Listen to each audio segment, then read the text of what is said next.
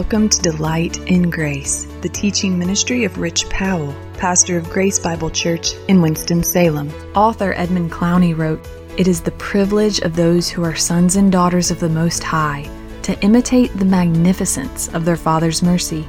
They rise above simple justice to reflect God's goodness and love. We are called to overcome evil with good.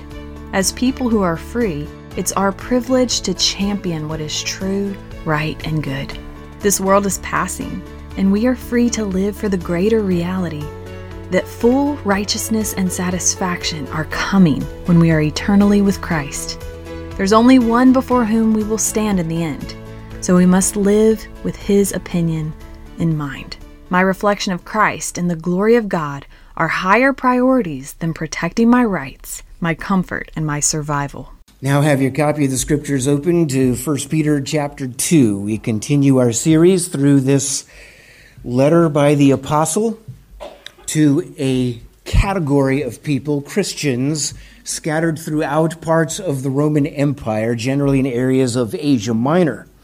The title for this whole series is Live as People Who Are Free. And in this series, particular sub-series, we are looking at 12 characteristics of people who are free. Do you know the nature of your freedom?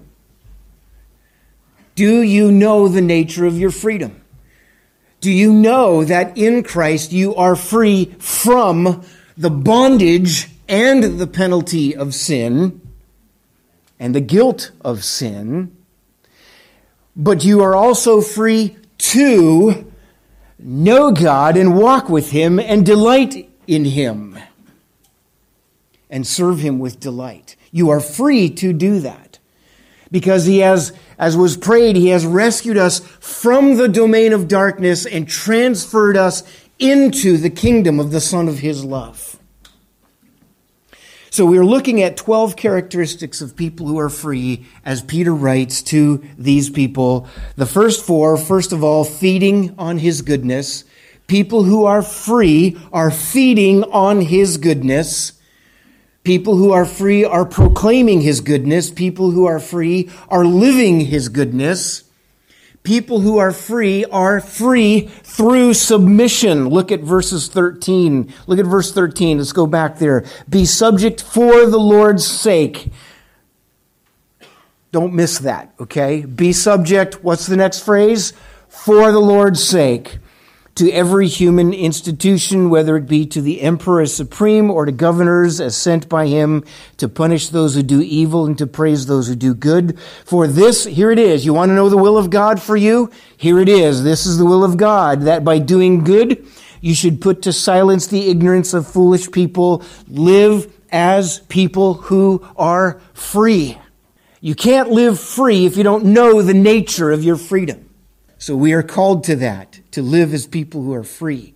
And then the fifth characteristic of people who are free is today's focus, and that is that people who are free are faithful through sorrow. Faithful through sorrow. Just because we're free doesn't mean we don't have sorrow in our lives. We sang lament this morning, and all the songs that we sang this morning are so important for us to maintain perspective, to be anchored in truth.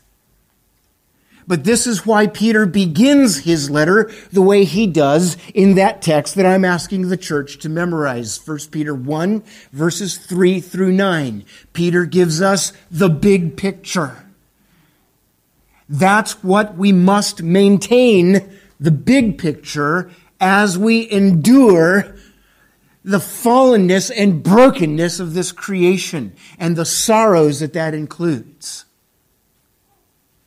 Now, as he writes this, people who are free are faithful through sorrow. Our focus today is going to be verses 18 through 20. The first word in today's text, verse 18. What's the first word? Servants. All right, stop there. That's not talking about a maid or a hired caretaker. That's talking about a slave. It's a household slave. So he's writing specifically to household slaves. But there's a lot of sorrow that can be involved in that. So, what I want to do to begin this morning, because what he says is, servants, be subject to your masters with all respect, not only to the good and gentle, but also to the unjust. Now, you're going to be honest with me this morning, aren't you? That's a hard pill to swallow. But listen to me. Here's the point free people can do that. Wait a minute. This is so oxymoronic, Rich. They are slaves and yet they are free? Yes. Because these slaves are no longer living for the dot, they're living for the line. And in that, they're free. Because they serve Christ. Now, let's stop for a moment and let's consider what slavery looked like in the first century. Because we have our history of slavery, and it's not the same thing. Some similarities, but also some huge differences. Slavery is not a new thing. It has existed from the, almost from the beginning of humanity. It is a product of the fall. We'll talk about that a little bit later. But in your notes there, I want to run through this here. Let's talk about slavery in the first century. When it says servants, what did first century slavery look like? The process means this. How did people become slaves? Well, there are many ways. The primary way before the first century that people became slaves was as by becoming a prisoner of war.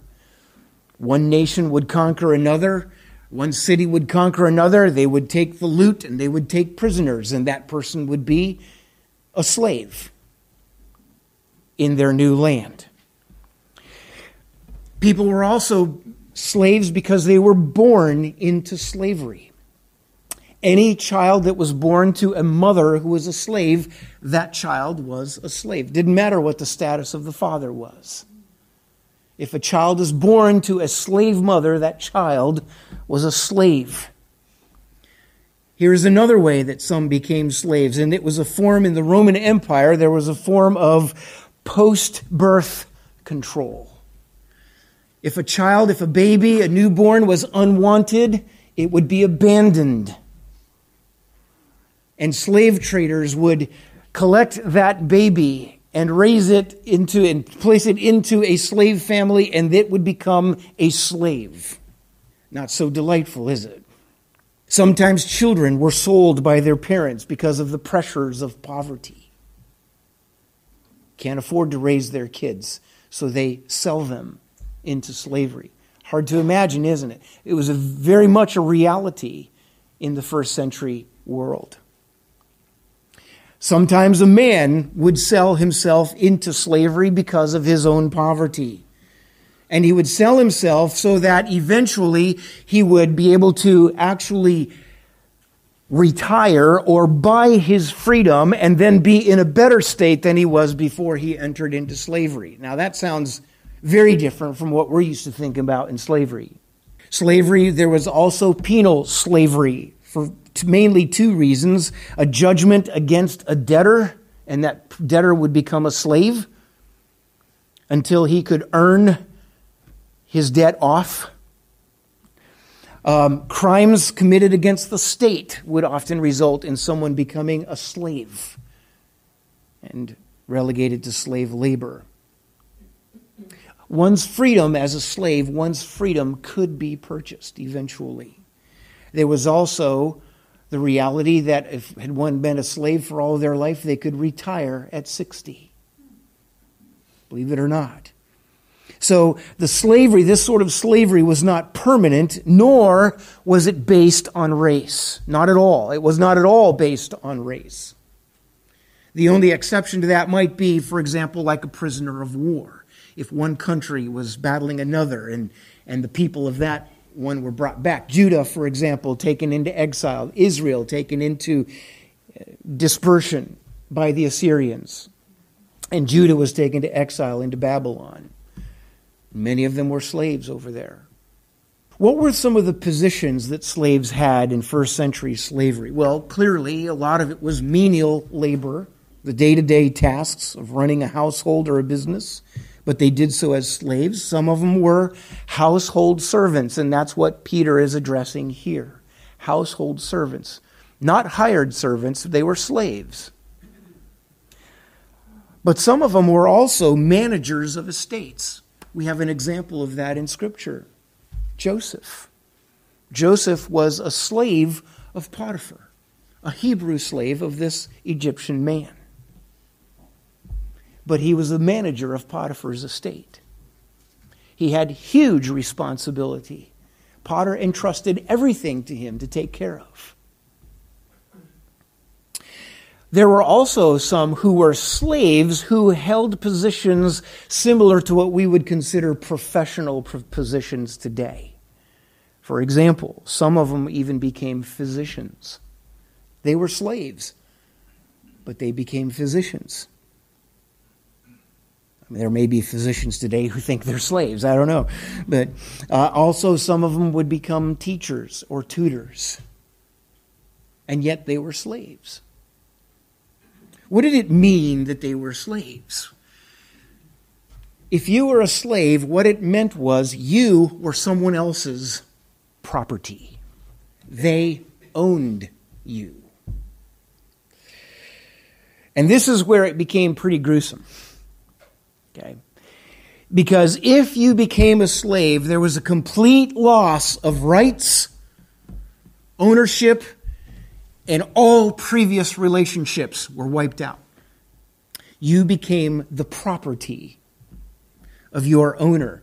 That being said, the treatment of the owner toward his property, the treatment of his property, was completely left up to the disposition of the owner. We're so glad you've joined us for Delight in Grace, the teaching ministry of Rich Powell, pastor of Grace Bible Church in Winston-Salem. You can hear this message and others anytime by visiting our website, www.delightingrace.com.